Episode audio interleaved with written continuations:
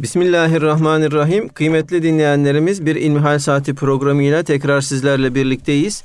Yüce Rabbimizin selamı, rahmeti ve bereketi üzerimize olsun. Efendim sizlerden bize ulaşan ilmihal sorularına değerli hocamız Doktor Ahmet Hamdi Yıldırım cevap veriyor.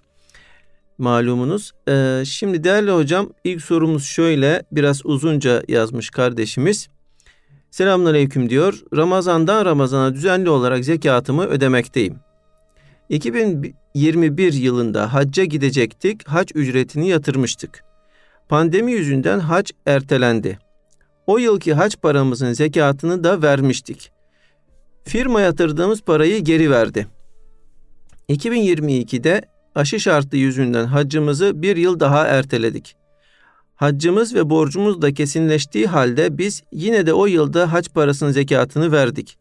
2023'te hac ücretinin tekrar yatırılması gerekti ve taksitlerle yatırdık. Bu arada Ramazan ayı da geçti. Bu yıl hac parasının zekatını vermedim. Çünkü devlete iki yıl önce kesinleşmiş bir hac borcum vardı. Yani bu yıl kesin olarak ödemem gereken bir hac borcu. Anlattıklarıma göre bu hac borcu Hanefi mezhebine göre zekattan düşünen kesinleşmiş borca girer mi? Hamdi Hoca'nın videosunu izledim. Orada hac için biriktirilen paranın zekatının verileceğini söylüyor. Tıpkı ev almak için biriktirilen paranın zekatının verileceği gibi. Benim durumum benim durumumda ise hac çıkmış, başvurumu yapmışım, borcum kesinleşmiş ve ödeme yapmaya başlamışım. Şimdi ben 2023 için hac parasının zekatını verecek miyim diye soruyor değerli hocam. Buyurun. Elhamdülillahi Rabbil Alemin ve salatu ve selamu ala Resulina Muhammedin ve ala alihi ve sahbihi ecmain. Her zaman bu tür sorulara cevap verirken bir öncesini ve sonrasını toparlayarak cevap veriyoruz. Ee, bazen de dinleyenlerimiz sorunun cevabını direkt almak istiyorlar. Bundan dolayı da sözü uzattığımıza dair bizi haklı olarak tenkit ediyorlar. Bu kardeşimizin anlatmış olduğu e, surette evet kardeşimiz e, yatırmış olduğu paranın yani e, haç şirketine ödemiş olduğu paranın zekatını vermekle mükellef değil. Fakat konuyu biraz daha açıklamamız, izah etmemiz gerekirse borçları biz e, vadesi gelmiş borçlar, vadesi gelmemiş borçlar olarak önce ikiye ayırıyoruz. Vadesi gelmiş olan borçların öncelikli olarak ödenmesi gerektiğinden dolayı bunlar zaten bize ait bir para olmaktan çıkıyor. Söz gelimi benim size işte 10 bin lira borcum var. Bugün zekat günüm. Bugün ne kadar zekat vereceğimi hesaplayacağım. Mal varlığımı hesaplayacağım. Ama size vermek üzere kenarda olan 10 bin liramın zekatını verecek miyim? Hayır onu bir an önce borçlu olduğum kimseye ödemem lazım. O benim yanımda şimdilik emaneten bulunuyordur. Bunu çok da uzatmanın da doğru olmadığı, imkanı olduğu halde borcunu geciktiren kimsenin zulm ettiği, zalim olduğuna dair Efendimiz Aleyhisselatü Vesselam'ın hadisi şerifi olduğundan dolayı bir an önce borcun ödenmesi gerekiyor. Bir diğer taraftan da işte bir insan düşünün o hac ibadetini yerine getirmek için öyle bizim bir mümin amcamız vardı 99 yılında ilk hacca gittiğimizde. Allah ölmüşse gani gani rahmet eylesin. Hayattaysa da rahmet eylesin. Sağlıklı, afiyetli ömürler nasip eylesin.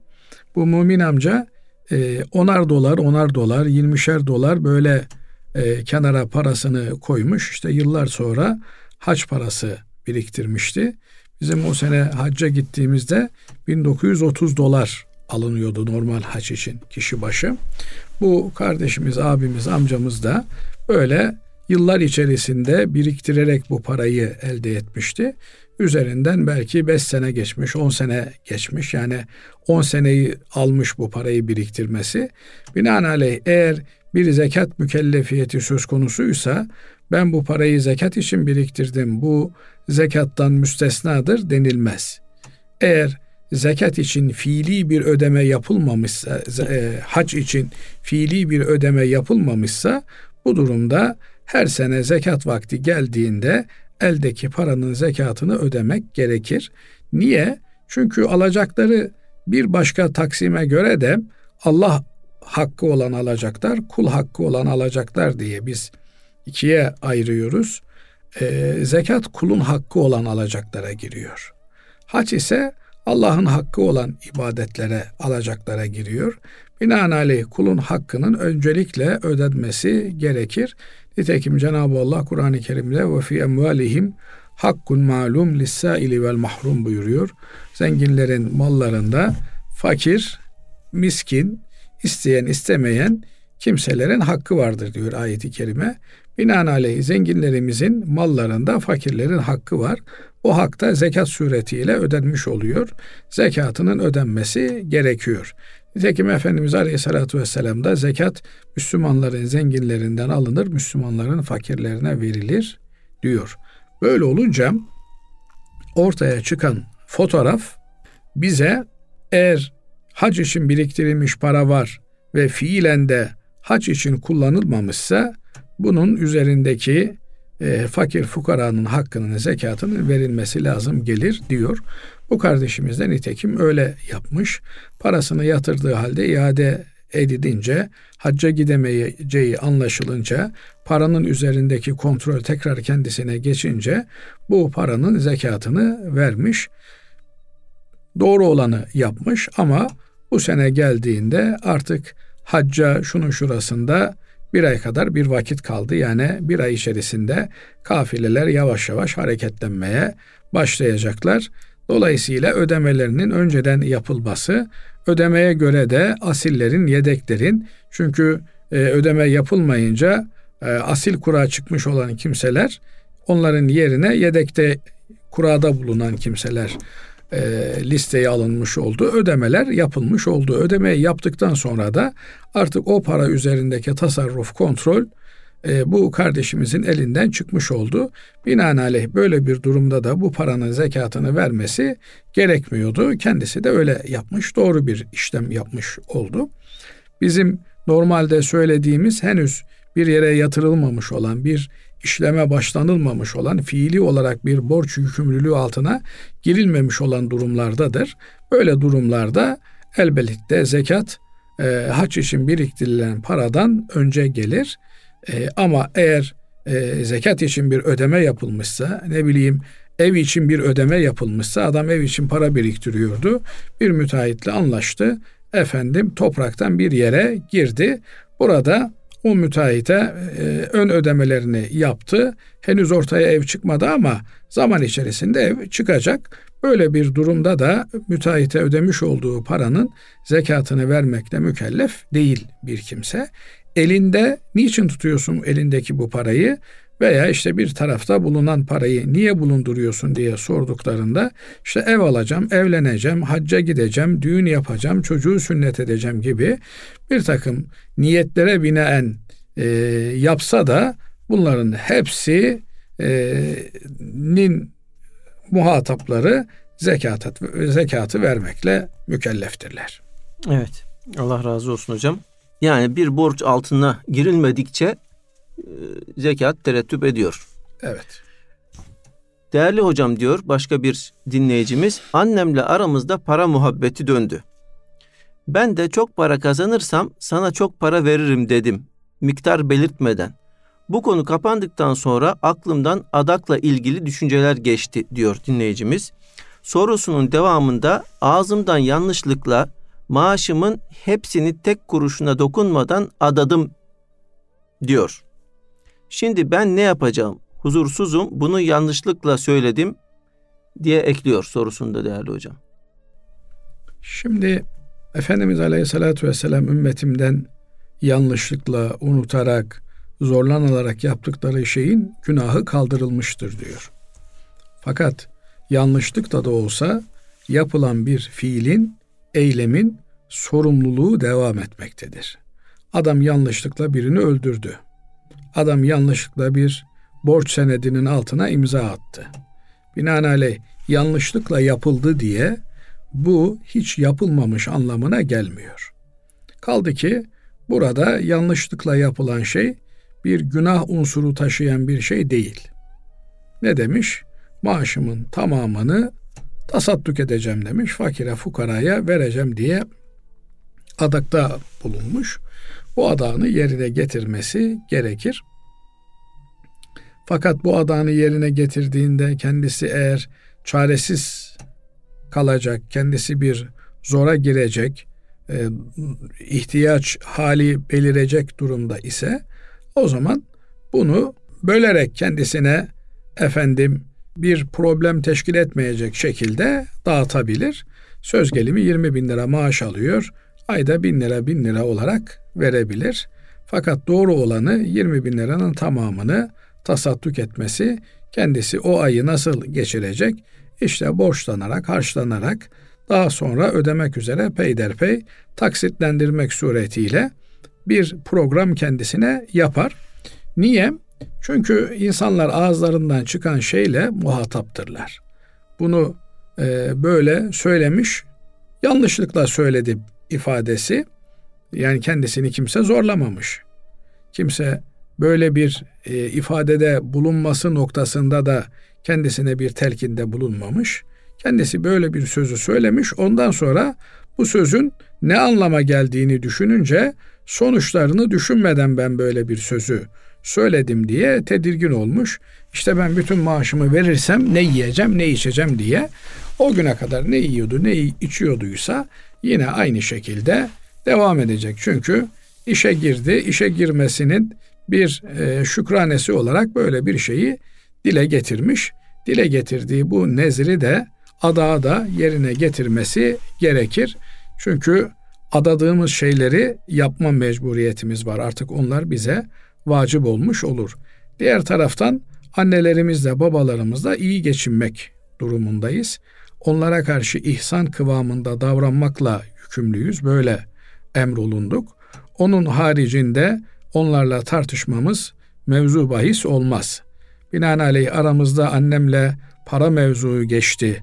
Herhalde annesi kendisinden para istediyse e, benim param yok yetişemiyorum çok param olursa sana çok para veririm türünden bir laf etmiş olması annesiyle para mevzuunda ileri geri konuştuğu türünden bir anlam ifade ediyor diye düşünüyorum. Bilmiyorum Basri Hocam siz nasıl düşünüyorsunuz?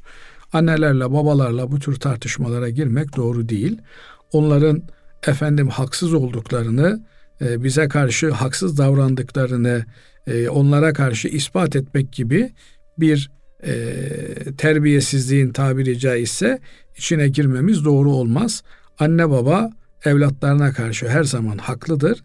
Sadece Allah'a isyan olan bir hususu dile getiriyor ve ısrar ediyorlarsa o zaman onların bu noktadaki ısrarlarına ve sözlerine itibar edilmez. Ama onun haricinde annemiz babamız bizim veli nimetlerimizdir. Cenab-ı Allah kendisine ibadetten sonra anaya babaya iyilik yapılmasını emretmektedir.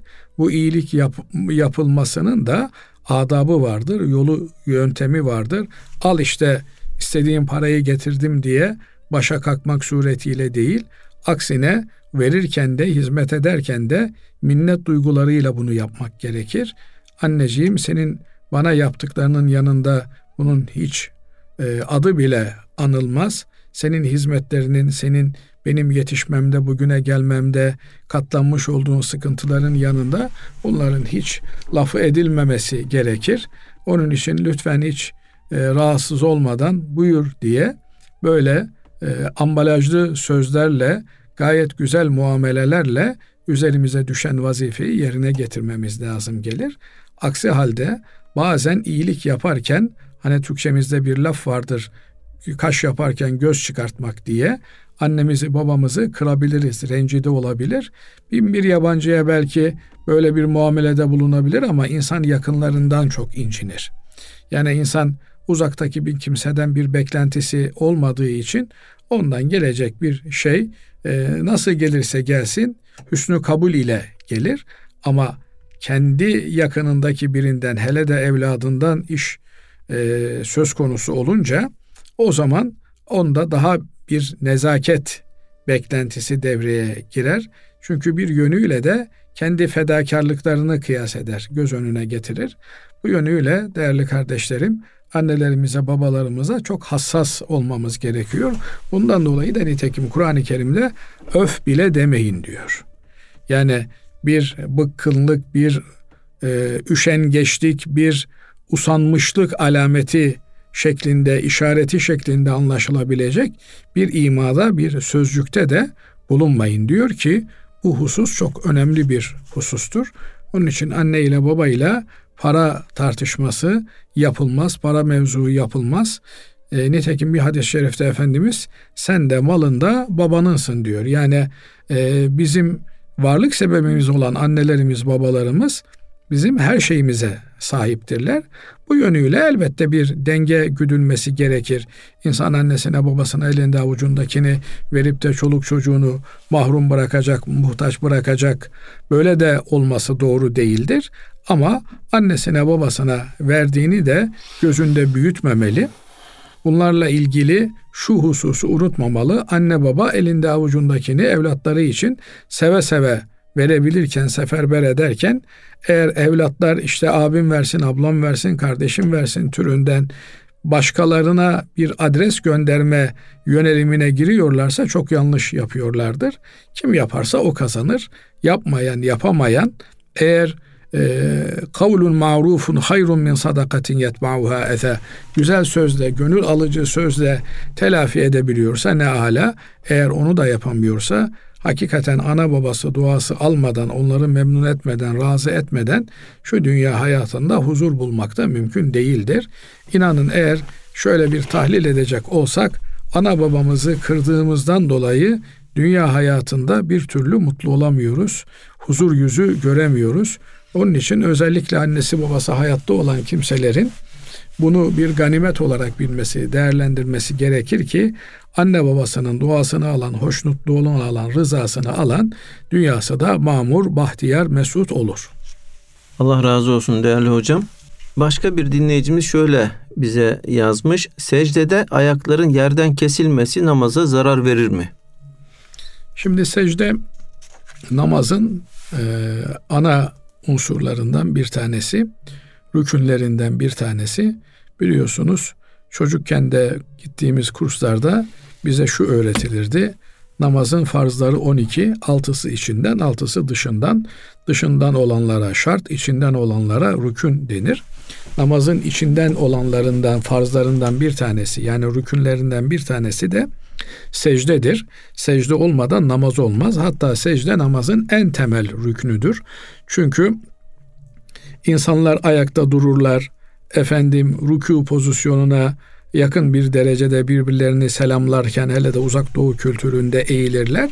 Ama yere kapanmak, secdeye kapanmak bu tamamen bir ibadet manası taşıyan bir meseledir. Bundan dolayı e, ibadetin bu yönünü sadece namazda e, görüyoruz. Bu yüzden de secde namazın en temel rükünü olarak kabul edilmiştir. Hatta o kadar ki bir adam secdeye gidebiliyorsa secdeye gitmeyi öncelemelidir. Namazın rükünlerinden olan kıyamı, kıraatı oturarak yapar. Kıyamı, rüküyü oturarak yapar. Yani bir kimse ayakta mı namaz kılayım, oturarak mı namaz kılayım? Eğer oturarak namaz kıldığında secdeye gidebilecekse namazını oturarak kılar. Ayakta olduğunda secdeye gidemeyecekse e, ayakta namazı kılması ima ile kılınmış bir namaz olur. Her ne kadar ayakta duruyor ise de secde olmayan bir namaz ima ile kılınmış namazdır. Eğer secdesi varsa oturarak da da kılsa ayakta olmasa da bu namaz oturarak kılınmış bir namaz olarak kabul edilir. Binaenaleyh namazın e, gücümüzün yetmesine göre üç aşaması vardır. Ayakta kılınan namaz, ayakta e, başlanılan, rükuya gidilen, efendim secdeye gidilen, rükünleri tam olarak yapılan bir namazdır. Oturarak kılınan namaz, ayakta duramayan bir kimse, ayakta duramadığı gibi rükuya da gidemiyor. Oturduğu yerde namaza başlar, rükusunu yapar, belini yarıya kadar e, eğmek suretiyle rükûnu yapar ve secdesini yapar. Buna oturarak namaz diyoruz. Eğer bir namazda secde yoksa o oturarak namaz değildir. O ima ile kılınmış namazdır. İstediği kadar ayakta durma pozisyonu olsun, rükûa gitme pozisyonu olmuş olsun. Bu noktayı e, özellikle ifade etmem gerekir. Bazen şöyle bir mesele de oluyor. E, şimdi ayakta namaza durduğunda bir kimse e, en azından kıyam rüknünü yerine getiriyor. Rükû rüknünü yerine getiriyor. Oturarak kıldığında ise e, kıyamı da yerine getiremiyor. Rükûyu da yerine getiremiyor. Bu durumda bir kimse ayakta mı namaz kılsın yoksa e, yere oturarak mı namazını kılsın? Hanefi mezhebi alimlerimiz derler ki bir kimse secde pozisyonuna ne kadar yakın olursa onun namazı o kadar makbuldür. Bu yönüyle de secde en önemli efendim namazın unsurlarından, rükünlerinden biridir. Secde dediğimizde de Hazreti Peygamber aleyhissalatü vesselam Efendimiz yedi ağza üzere secde etmekle emrolundum buyuruyor. Nedir bu yedi ağza? Başta alın, ondan sonra eller, ondan sonra ayak dirsekleri ve ayaklar. E, ayak dirsekleri, efendim ayaklar ve eller ikişer organ olduğu için altı ediyor. Bir de alın, onunla beraber yedi uzuv üzerine secde etmekle emrolundum buyurduğuna göre Efendimiz Aleyhisselatü Vesselam bunlardan bir tanesi eksik olduğunda secde eksik olmuş olur. Bu yüzden ayakları secdeden kesilmiş olan yani secdeye gittiğinde ayakları yerden kalkmış olan bir kimsenin secdesi eksik bir secde olmuş olur. Bu kardeşimizi ikaz etmek lazım, e, uyarmak lazım ayaklarını yerden kaldırmaması için. Yani namaz bozulmuş olmaz değil mi hocam? Namaz bozulmuş olur. Eğer bir rükünü eksik yaparsanız namaz bozulmuş olur. Secdede bu yedi organın yere basması farzdır. Dolayısıyla ayaklarını secdedeyken yerden kaldıran bir kimsenin ama bir rükün kadar yani bir subhanallah kadar yere basıyorsa bu kimsenin ayakları yere basmış secde oluşmuş denilir ama e, hiç o kadar da yapmıyor secdeye gider gitmez ayaklarını kaldırıyorsa bir secde boyunca da yere koymuyorsa bu adamın namazı bozulmuş olur. Evet. Allah razı olsun kıymetli hocam. Değerli dinleyenlerimiz şimdi kısa bir ara veriyoruz. Aradan sonra kaldığımız yerden devam edeceğiz. Kıymetli dinleyenlerimiz İlmihal Saati programımıza kaldığımız yerden devam ediyoruz. Sizlerden gelen sorulara değerli hocamız Doktor Ahmet Hamdi Yıldırım cevap veriyor. Değerli hocam secdede ayakların e, yeniden alıyorum. Değerli hocam kadın kurban kesebilir mi ve kurban keserken abdestli olmak şart mıdır diye soruluyor. Kadın kurban kesebilir mi? Kesebilir. Yani kadın veya erkek eğer o noktada bir becerisi varsa, e, alışkınsa, kurban kesme noktasında bir deneyimi varsa kurban kesebilir. Genelde bizim memleketimizde kadınlar bu tür işlerle meşgul olmadıklarından dolayı bazılarımız yadırgasalar da eğer e, böyle bir deneyimi varsa efendim hayvana eziyet vermeden bir hayvanı kesebiliyorsa kadın veya erkek fark etmez. Hatta her mükellefin kendi kurbanını öncelikli olarak kendisinin kesmesi iyidir, doğrudur, müstahaptır. Efendimiz Aleyhisselatü Vesselam kendi kurbanını kendi kesermiş, boğazını kendi kesermiş. Efendim ama e, bazı kardeşlerimiz beceremiyorlar veya işte bugün de artık genelde olduğu gibi kurban ibadeti e, daha çok böyle toplu yerlerde, mezbahalarda kesiliyor. Çok vakit bulunmuyor. Bundan dolayı da profesyonel hizmet satın alınıyor. Böyle yerlerde insanlar kendileri kesemiyorlar. Kurbanların yanında bulunmaları, kurbanı kesecek olan kimseye vekalet vermeleri yeterli oluyor. Ama eğer imkanı varsa, köyde kesiyorsa, çiftliği varsa, çiftliğinde kesiyorsa hayvanını en doğru olanın insanın kendi ibadetini, kendi kurbanını kendisinin kurban etmesidir. Diğer bir mesele de kurban keserken abdestli olmak gerekiyor mu?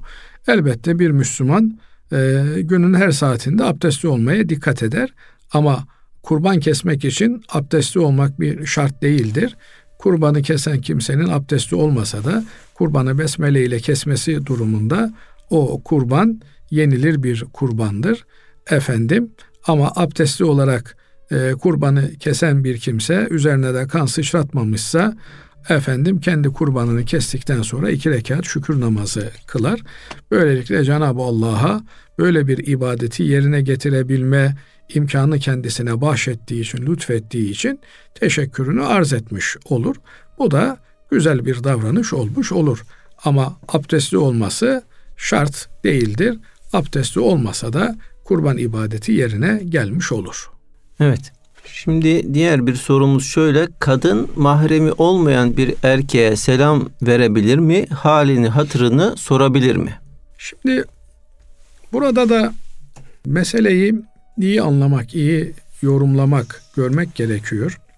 Yabancı olan bir kadın, yabancı olan bir erkeğe normalde fıkıh kitaplarımızın ifade ettiği selam vermez.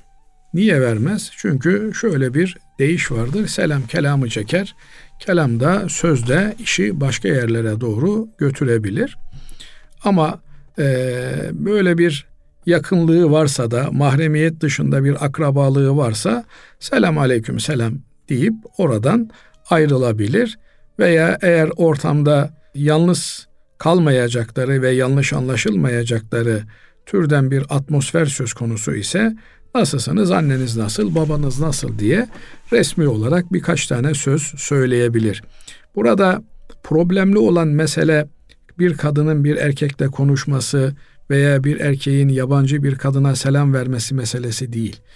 Bu konuşmanın sözü başka yerlere çekip çekmemesi böyle konuşmalarla bir efendim kadın erkek arasında sıcak e, konuşma ortamının oluşup oluşmaması meselesidir. Bugün İslamiyet'in koymuş olduğu bu keskin çizgileri tenkit edenler zaman içerisinde birçok şeye şahit oluyoruz. İtiraf ediyorlar ki hakikaten dinimiz doğru ölçüleri koymuş. Kadınla erkek eğer aralarında bir mahremiyet ilişkisi yoksa mayınlı bir alanda efendim yürüyorlar demektir. Onların ilişkileri çok hassas bir ilişkidir.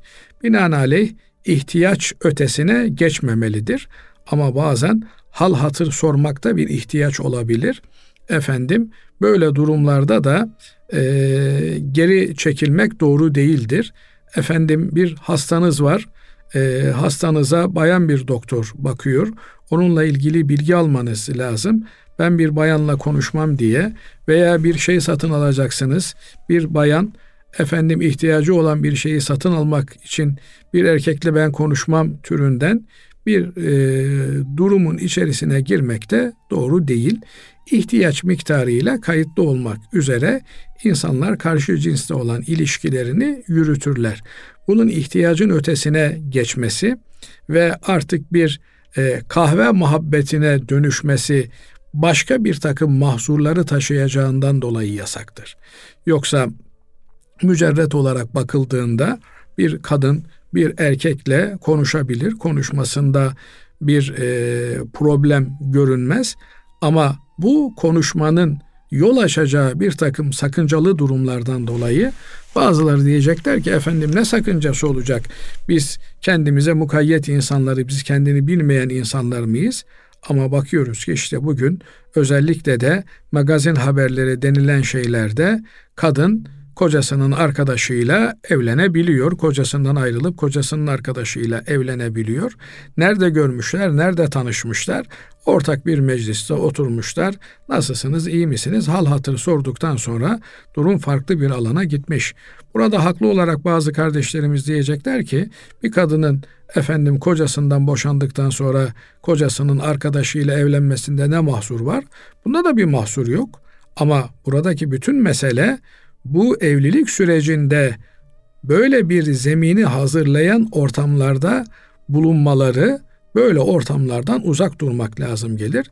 Yoksa birbirinden eşlerinden ayrılmış olan kadın ve erkeğin yine birilerinin tavassutuyla efendim önceden eşlerinin bildiği birileriyle evlenmeleri gayet normal bir hadisedir. Ama böyle bir araya gelip oturup da efendim ihtiyacın ötesinde resmi boyutunun ötesinde yani konuşmanın bir resmi boyutu var bir de muhabbet boyutu var. olayın resmi boyutunun ötesine geçip muhabbet boyutunda konuşmaları doğru görülmemiş. Buna dinimiz sıcak bakmamış. Nitekim ayeti kerimede Cenab-ı Allah zinayı ben size haram kıldım demiyor. Zinaya yaklaşmayın diyor. Bundan dolayı da alimlerimiz bu meselelerde çok ihtiyatlı davranmışlar. Böyle e, kural dışı ilişkilere yol açabilecek olan her türlü kapıyı önceden kapatmaya gayret etmişlerdir. Bu toplumun içerisinde belki bu tür hastalıklı e, ruh haline sahip olan yüzde beş, yüzde on insanlar olabilir ama şeriatımızın hükümleri geldiğinde umumi olarak gelir. Binaenaleyh bu hususta da dikkat edilmesi gerekiyor. Evet bir yerde memursunuz, bir yerde amirsiniz, efendim bir yerde öğretmensiniz, bir yerde talebesiniz, bir yerde hocasınız. Kadın erkekle, erkek kadınla ihtiyaç miktarınca oturur, konuşur, ihtiyaçlarını çözmek için bir e, mecliste karşılıklı olarak görüşebilirler. Yalnız kalmamak kaydıyla ama bu muhabbet meclisine dönüşmemeli. Evet, e, değerli hocam bugünkü son sorumuz şöyle. Çocuk aldırmanın kefareti var mıdır? Şimdi çocuk aldırmak buna e, canlı olduğu bilinen bir e, ceninin düşürülmesi veya işte e, kürtaj yapılması meselesi bir defa bilmek gerekiyor ki haram bir fiildir. Cenab-ı Allah e, hayat hakkını her canlıya lütfetmiştir, bahşetmiştir.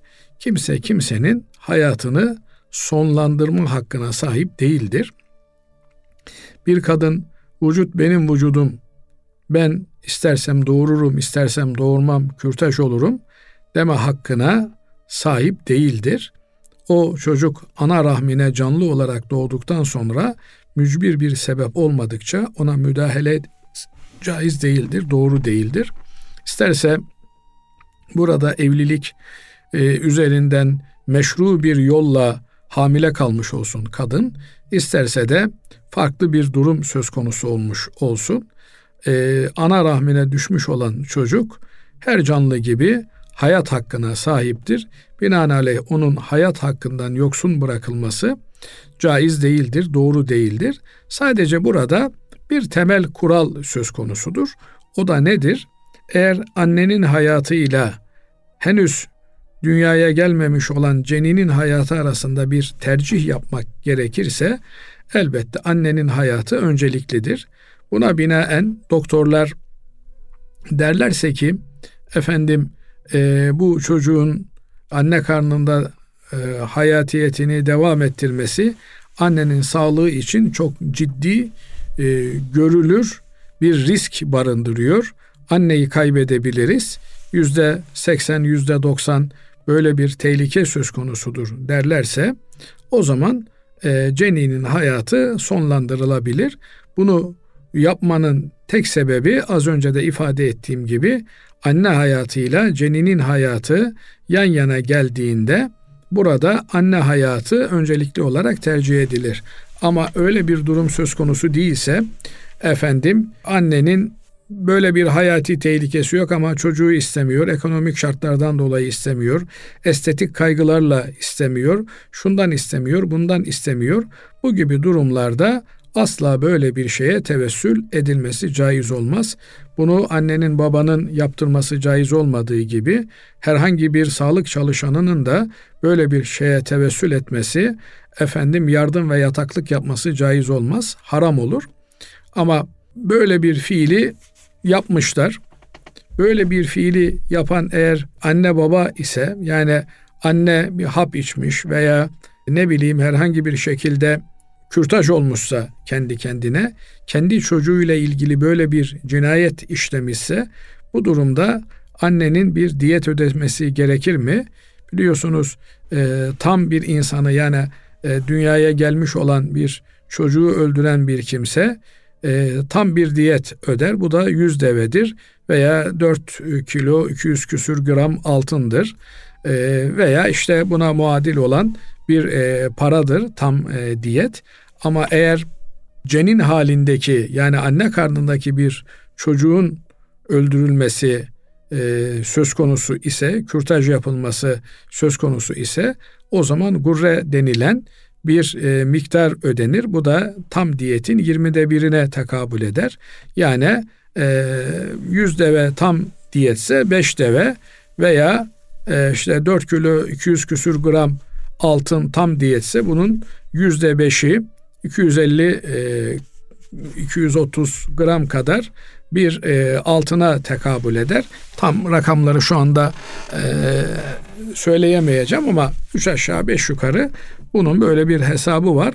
Bu kadar miktarın e, çocuğun mirasçılarına ödenmesi lazım gelir.